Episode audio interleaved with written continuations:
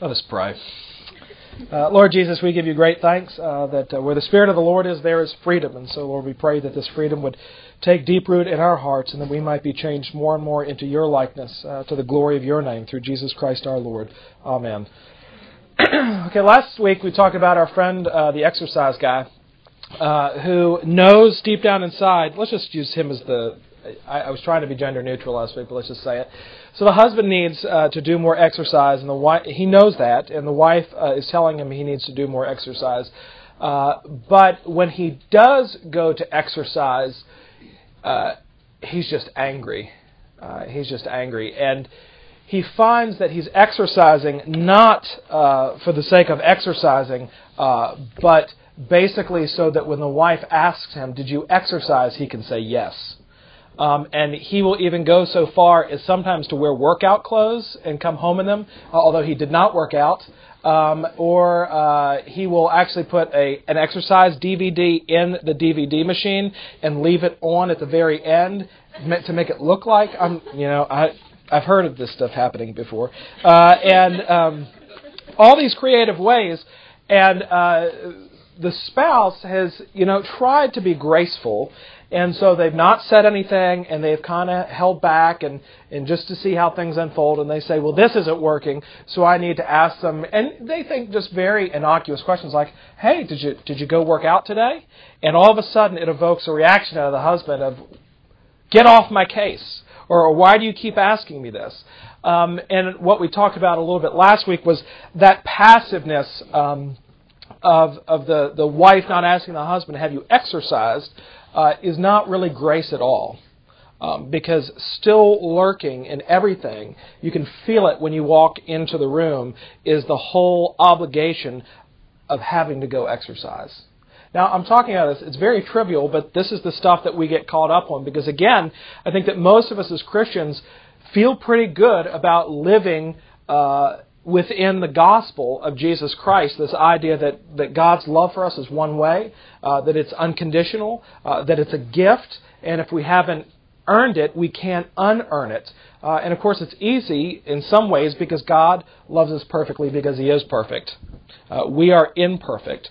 And this is true of all human relationships, but the relationship on earth that uh, the Bible uh, looks to to describe the relationship between John the Baptist uses it, Paul uses it, but the relationship between Jesus and his church, Jesus and his people, is is marriage. And that marriage is supposed to reflect this idea of gospel reenactment. That although it's imperfect, what the world ought to see in marriage is um, us loving one another uh, without an expectation of return, and even without an expectation of change in some cases. When you marry a, your spouse um, and they have an annoying habit or there's something that you don't like about them, um, three things can happen. They can get better, uh, they can stay the same, or they can get worse. And it's normally the latter two.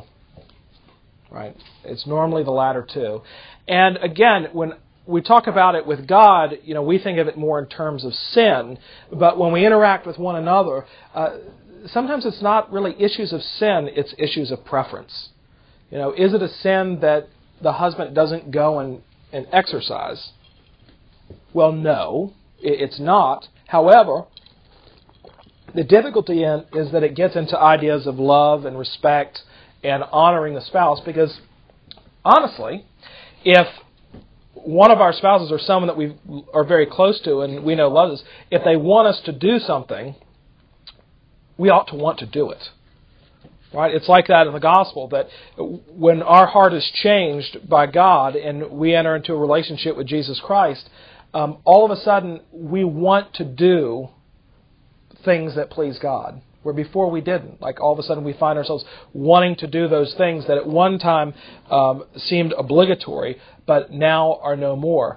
Um, I was telling a Bible study last week, though, that uh, sometimes those things uh, can still be made into obligations. I have a friend who's in ministry, and he was the guy in college who always asked you, um, you've already heard this, uh, how's your walk with the Lord doing? Right?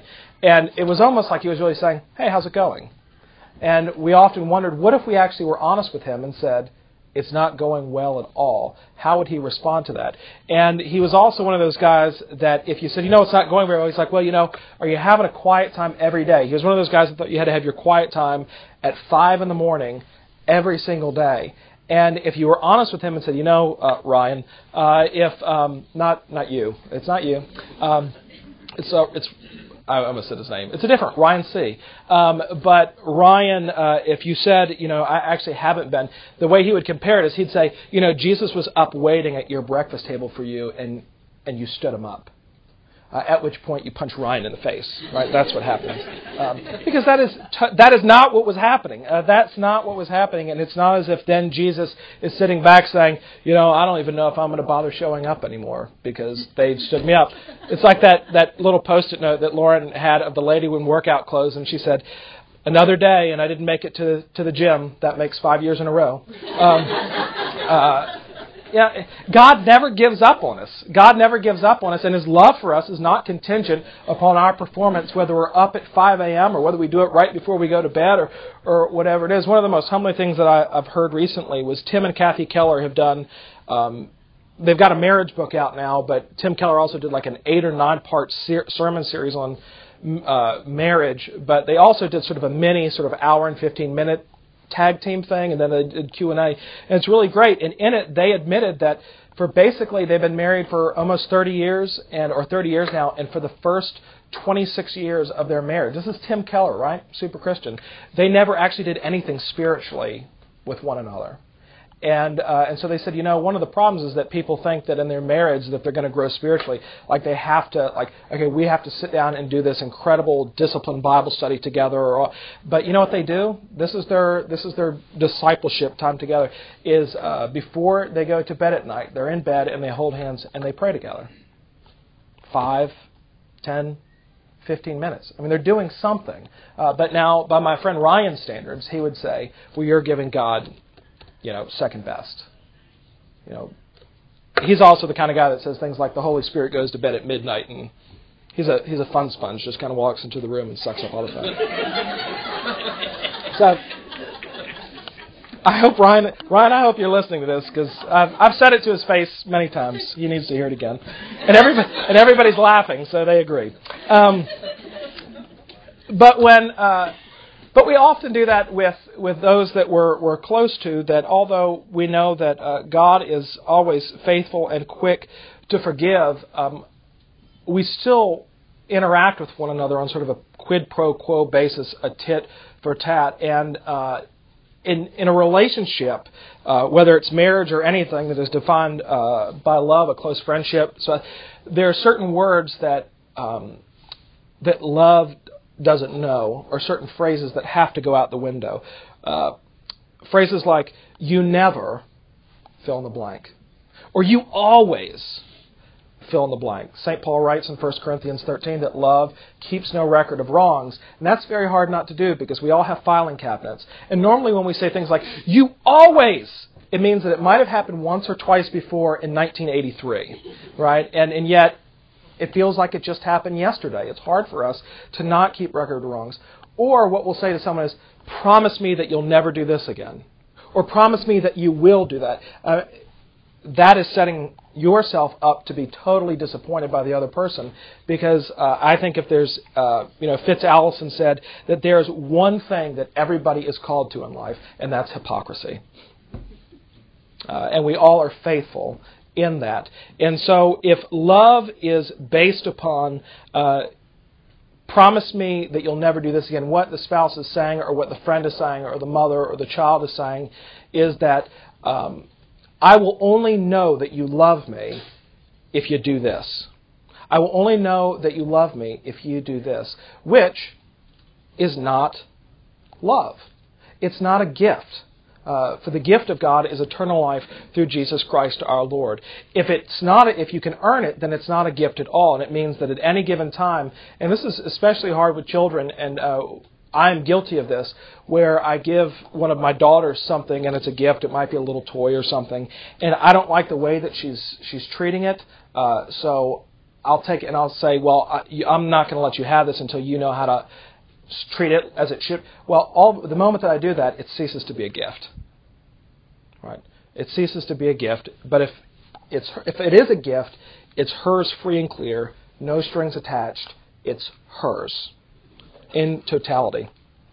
Now, again, the thing that frightens people most of all about this is they think that if we, it's okay for us and God to deal with one another that way, or for God to deal with us that way, but if we behave in that way, then we're afraid that somebody will take advantage of us.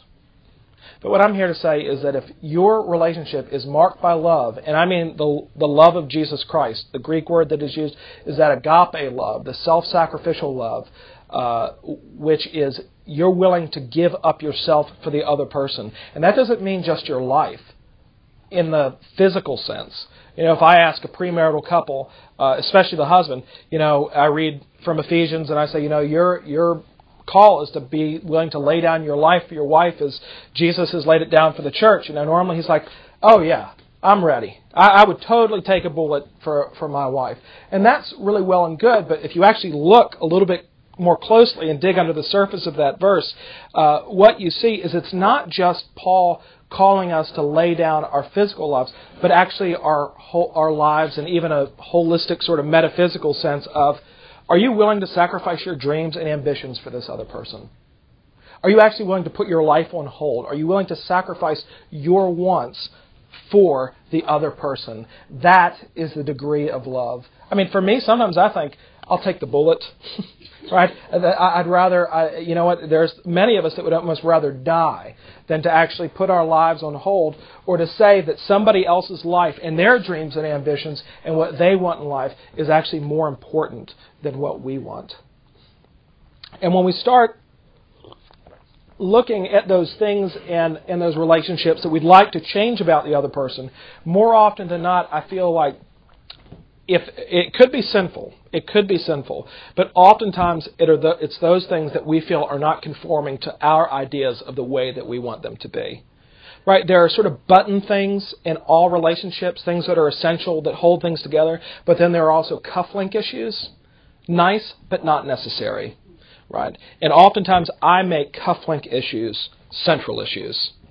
Right? It's just a matter of, you know, um, I once broke up with a girl because I thought she wore too much brown. Right, totally shallow and totally ridiculous, and um, and it was it was symptomatic of something else. But uh, anyway, uh, but you see what I'm saying? Totally ridiculous and a total cufflink thing, and you laugh and you look at me like that is stupid. And you're right to say that, but we're often making cufflinky things into central issues. And looking at those, uh, again from the perspective of what Jesus says, that, that your sin ought to agitate you as much as the other person's sin does. The whole idea of the speck in your eye bothering you as much, or the speck in your neighbor's eye, your loved one's eye, um, as opposed to the plank in your eye, which really ought to be the thing that, that you're dealing with. And not only that, um, and it's been said and, and rightly said that in any type of relationship, if you see your sinful self as the single greatest problem in your relationship, now I'm talking about two quasi healthy messes coming together, whatever it might be. Um, I'm not talking about one person who's way off the deep end acting out on abusively or anything like that. I'm actually talking about sort of day to day relationships. If you see your sinful self as the single greatest problem in the relationship, that is a huge step forward. That is a huge step forward. And if the other person in the relationship sees the single greatest problem in the relationship as their sinful self, then the sky's the limit. The sky's the absolute limit. And there are times, you know, where you're in a in a fight and and you might only be 20% to blame and they might be 80% to blame. Uh, but what I'll say is, you know, well, yeah, I could have done something differently this way, but you've you've got 80%, right? You're the major stockholder in this debacle, and so you need to own up to that. Margin call, um, and um, my wife's a financial advisor, so that's how we fight. We talk in financial terms. Um, um, I'm tired of your hostile takeovers. Uh, uh, this investment is not FDIC insured. Um, anyway, that's kind of funny. Um, uh, but if you see your, it is, because the thing about love is this, is that love, you know, in relationships, people used to always say marriage is about compromise. And when I hear people say marriage is about compromise, I think, oh gosh, because marriage is about sacrifice. Marriage is about somebody getting steamrolled. Right? Somebody uh, get, dying to themselves and saying, you know what, I'm going to put myself aside in order for you to have what you would like, as opposed to putting my wants before your wants. And um, the thing about it is, is let's look at our friend with in the exercising. the husband ought to love his wife so much that he ought to exercise. He ought to love his wife so much that he ought to exercise, if for no other reason than for her. But the wife ought to love her husband so much that she ought not to care one iota whether he exercises or not. You see kind of the catch 22 there. Uh, and, uh, and that's love. And it means that, um, that both sides, and if that, if that is what is defining um, the relationship, uh, then there is a great degree of freedom because you don't have to worry about um, you know, what are they going to say when they find out that I didn't exercise today? And you don't have to worry about, you know what, if he just loved me, then he would go exercise. Uh, and getting caught up in the idea that exercise is um, is an indicator of that person's love uh, for you. Now, that is the difficulty in love, but that is exactly uh, the love that the scriptures talk about. It's a love geared toward the other person because we are going to let one another down. And all of us can see through what it, we think is love or grace and can clearly see it as manipulation. There's a big difference between somebody, uh, let's say that you get into a big fight, and, uh, and that afternoon uh, you come in with flowers and say, Here you go now, the way that you are receiving flowers at that point is very different than, say, everything's fine, just kind of normal, and that same person comes home that same afternoon and hands you flowers. Right? They mean still the same act you've given over flowers, but they mean totally different things. One is just rooted in sort of, hey, I was in the grocery store, um, and uh, although normally that's not a good, I have a friend who used to always say, "Hey, I was at Walmart and I, for Valentine's Day and I saw these flowers and thought of you." And the wife, for some reason, didn't like that approach. Um, uh, but uh, but hey, I saw these flowers and I thought of you, and, and here they are. Other uh, same flowers, same bouquet, but totally different. Saying, hey, we got into a fight. Here's some flowers, and the reaction is, that ain't gonna work. Right? That's I, I know what you're trying to do, and yet it's the same. It's the same action, but perceived and received in two totally different ways. And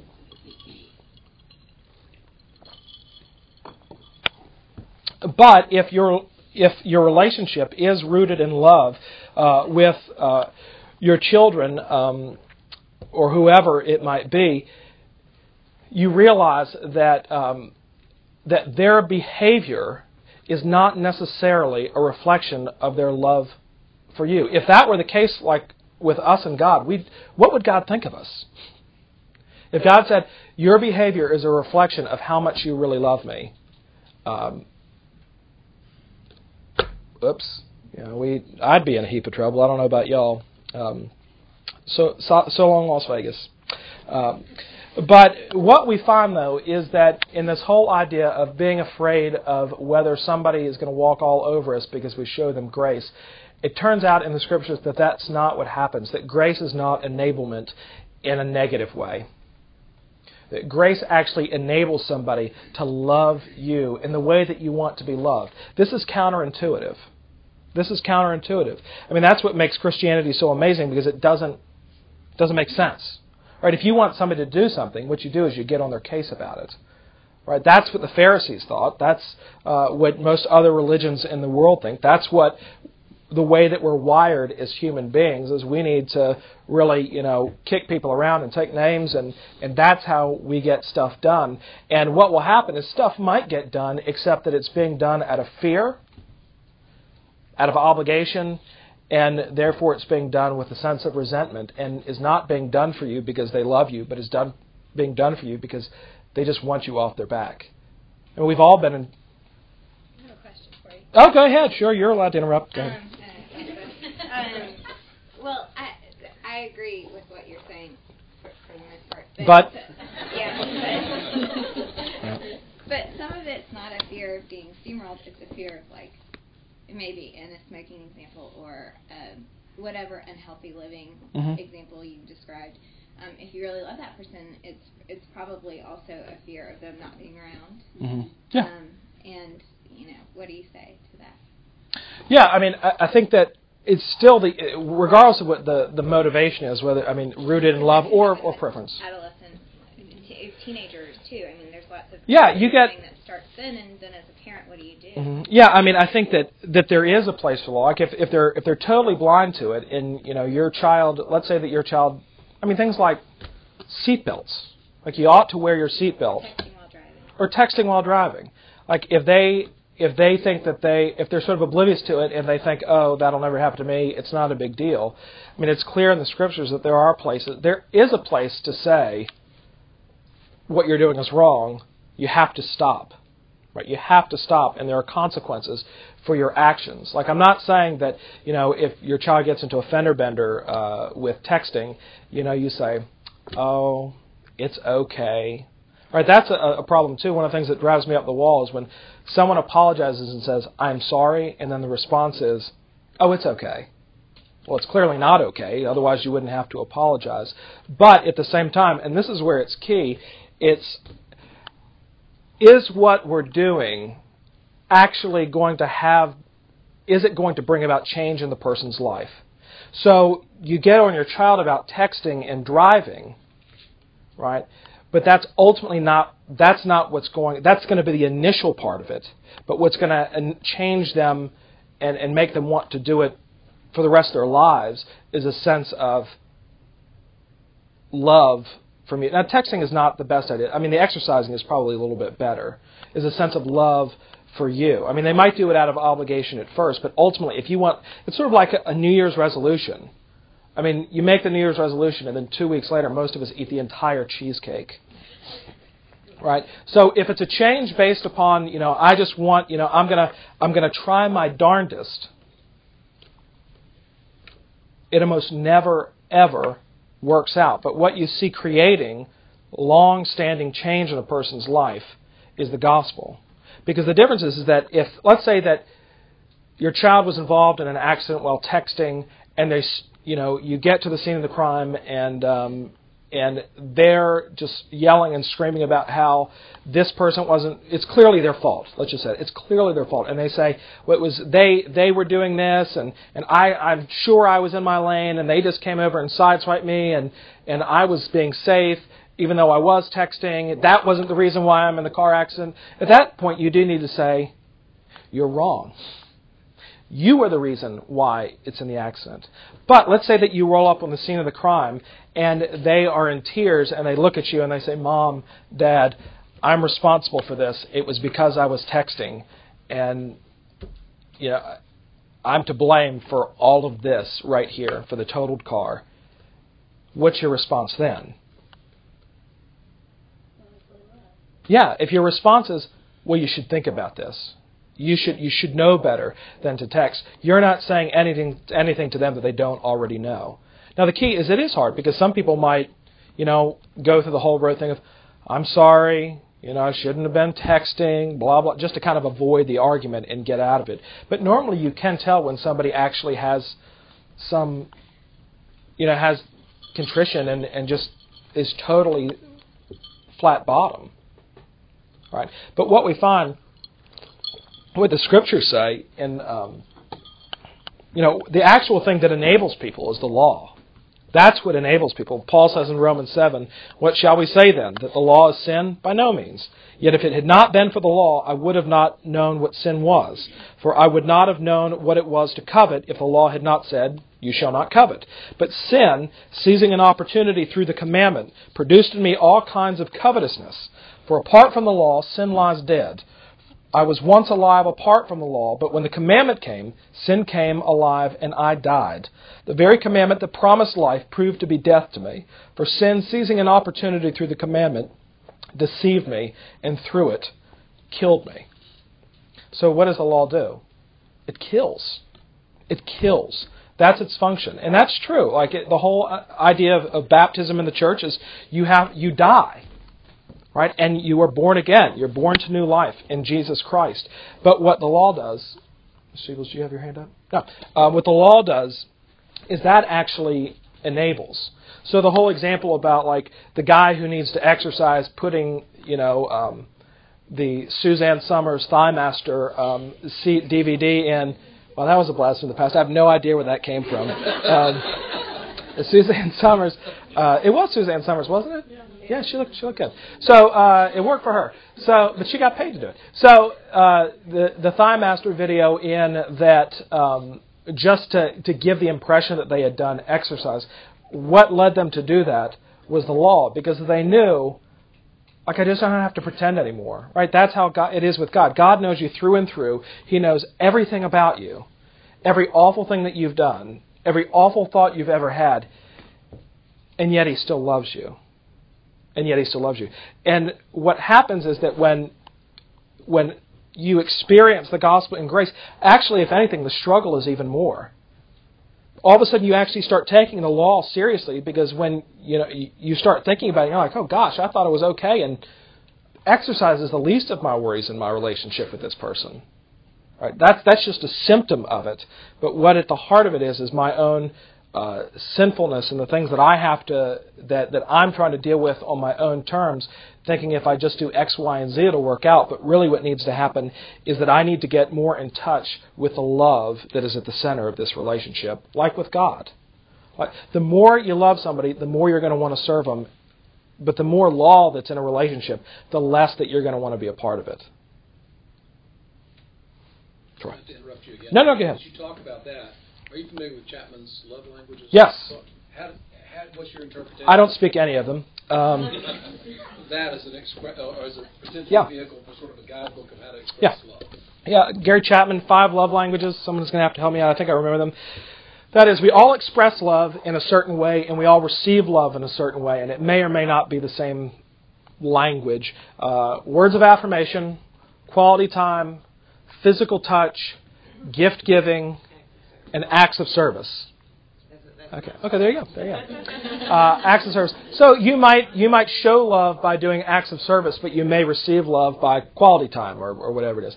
I think that that's that's really helpful because it helps to you know in merit like premarital counseling. One of the things I, I talk a lot about is family of origin and how much that really actually impacts you, and normally will help determine your love language. Um, and I do think that that's good because the golden rule is what? Do unto others as you would have them do unto you. That's a good rule, right? But Jesus came along with the platinum rule love one another as I have loved you. Put everything on the line for you. The thing about the golden rule is if you operate by that in a literal sense, you'll love people how you want to be loved.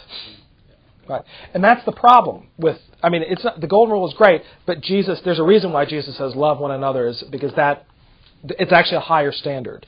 And so in a relationship, if you're trying to love the other person, it's not enough to say, "Well, I've tried to love them and it's just not they're not receiving my love." Right? If you really love the person, you'll find out how they receive that love.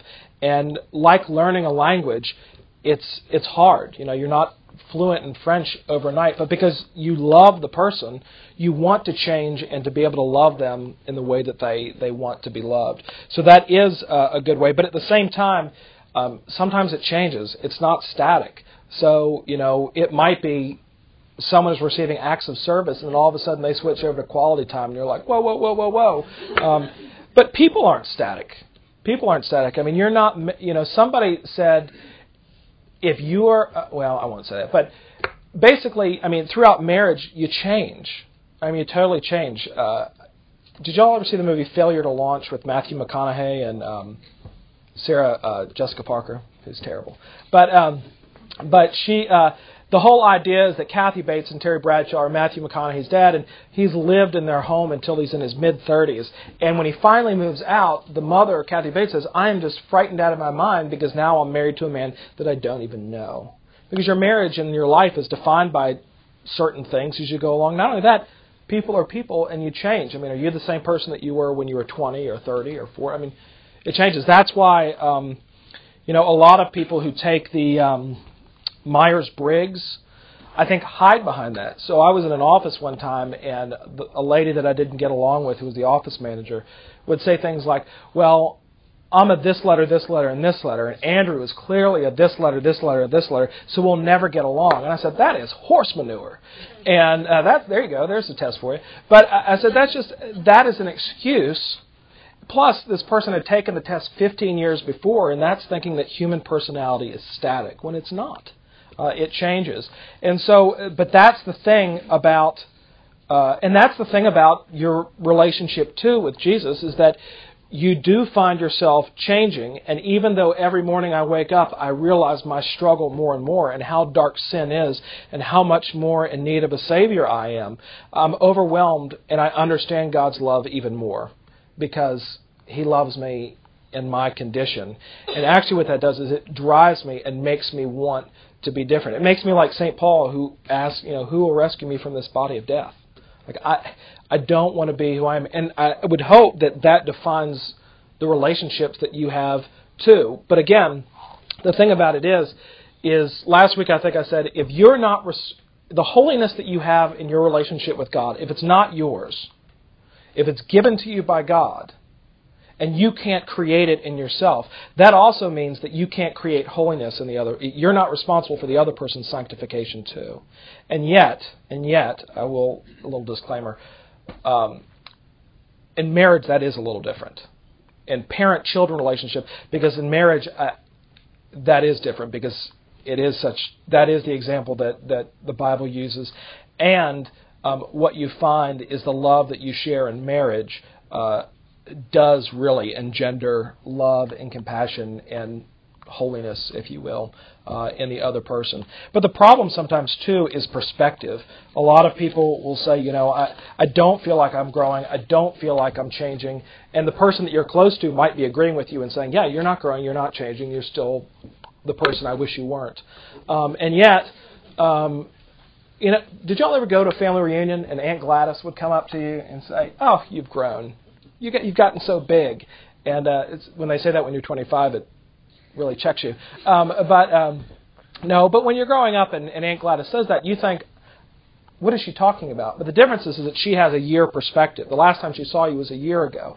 And so sometimes when you're the person that gets up every morning and looks at you know yourself in the mirror, it doesn't seem like a change is occurring, but from uh, another perspective, it is. It is. But the best thing about it, and maybe this is this not maybe it is a good thing that you. It's best that you not know it's happening, because if you know that it's happening, then you can kind of start to rest in that and think, well, you know, I, I am changing. I, I am getting better, and you kind of think that you can just uh, ease off a little bit. But um, there is, um, and I, I'll close with this most people approach these types of relationships with sort of with um, Aristotle's approach, which was you learn by doing. You learn by doing. And in some ways, Aristotle is right. You know, if you want to be a good piano player, what do you do? You play the piano a lot. Um, so I would say that that's probably true in almost every area of life, except when it comes through comes to relationships. So if you are trying to beat um, a pattern of behavior in your life and it's sort of on your own, um, ultimately you will not be successful. If anything, you'll struggle even more. And hopefully it'll bring you to the point of despair where you cry out for help with the Lord. But that's why if you ever go to an AA meeting, somebody stands up and says, Hi, I'm Andrew, and I'm an alcoholic. And I've been so, even though they might have been sober for the past 30 years, there's still the sense that they know that they're an alcoholic. And Alcoholics Anonymous will say that every morning you wake up, you're one day closer to your next drink. Now, to us, that sounds, well, that's depressing. But what it is, is it's an acknowledgement of your own condition. And so when you go to bed that night and you haven't taken a drink, you realize that it's by God's grace that that didn't happen. And you go to bed saying, Hallelujah. Not, I made it. But hallelujah, God help me make it. Um, and so in this, what we find is that when love, uh, one way love, love that has no expectation of return, is at the center of a relationship, and it's not being used as a tactic. It actually does enable people to love in the way um, that they were made to love, uh, to love in the way that brings about fulfillment and actually causes them to love you uh, in the way and causes them to love you in the way that Jesus uh, loves us. Uh, flawed and tainted by human nature as it may be, we still get glimpses of it. That's why Paul says in 1 Corinthians 13, we see through the glass dimly. Right? Uh, C.S. Lewis said we dwell in the shadowlands. You know, we don't. It's it's not totally in focus, but we still see it. It's still there, um, and so in our relationships, I hope that even though it is shadowy, um, that we are able to see it uh, even dimly. Questions, comments, concerns? Lauren. Okay. Yes. One of the visuals that came out of one of our Keller studies on marriage was, um, and I probably adapted it to, to my own preference, but you think of marriage and, you know, you typically think of couples, you know, facing each other and, and there's the pulls and the tugs, Mm. tug, I mean, tugs and struggles, but instead the visual of, you know, arm in arm or, or arms around each other and then path toward God. And Mhm. it's much more of a, um, you know, focus on God and much more of a each other. That Yeah, that's key. If if you're really struggling with somebody, if you turn your focus toward God, like in a, in a marriage, if you want if you want to see things happen in marriage, don't focus on one another. If the two are focusing on God, it's going to bring you closer together. And even if one of you is only focusing on God, it's still a whole lot better than than focusing on self. Mary. That reminds me of something that someone told me recently that, you know, when you want to love another person through, you know, whatever means, you know, like you giving a gift to your me driving to Montgomery to have lunch with my son, you know, drive three hours for 30 minute lunch. And if, you know, or whatever it is we do for somebody else um, or our spouse, um, as soon as we think we're doing it for them, we're looking for a reaction, Right. a response. That's If we don't point. get that, then, you know, it, it's flat and we, you know, have a resentment or whatever. But if we can Mm-hmm. keep reminding that, you know, I'm going to visit that person in the hospital, I'm doing this for you, God. Mhm. And, you know, or I'm go- whatever it is you're doing and, and keep the focus on who we're doing it for Yeah. and who, who we're ultimately tr- seeking to please and serve, then it really releases a lot of that, uh, you know, what we do or don't receive Yeah. from that imperfect person we're Hmm. trying to love. That's a good point. When I go to the hospital, I tell people I'm not here for you, and that normally goes over really well. When I'm on the elevator going up, I have to remind Yeah. myself what I'm doing because you know, they may be asleep. I mean, dang, I'm all the way over here. Business card. No, just kidding. Okay. All right. Anything else? Okay.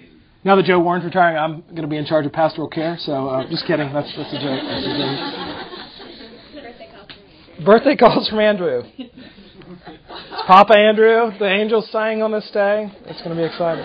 So, have y'all y'all get isn't that talk about mismanaging expectations? Good grief, that man has caused. we still have a home phone number. That is very funny. Uh, you want to see a good example of this? Joe Warren. Joe Warren. Gosh. Well, let's pray. Uh, Lord Jesus, we thank you that by the power of your Holy Spirit, we are more than conquerors, uh, but not because of what we're able to do or what we have done, but because of what you have done for us and what you do through us. And Lord, indeed, when your Holy Spirit is working, the left hand doesn't know what the right hand is doing.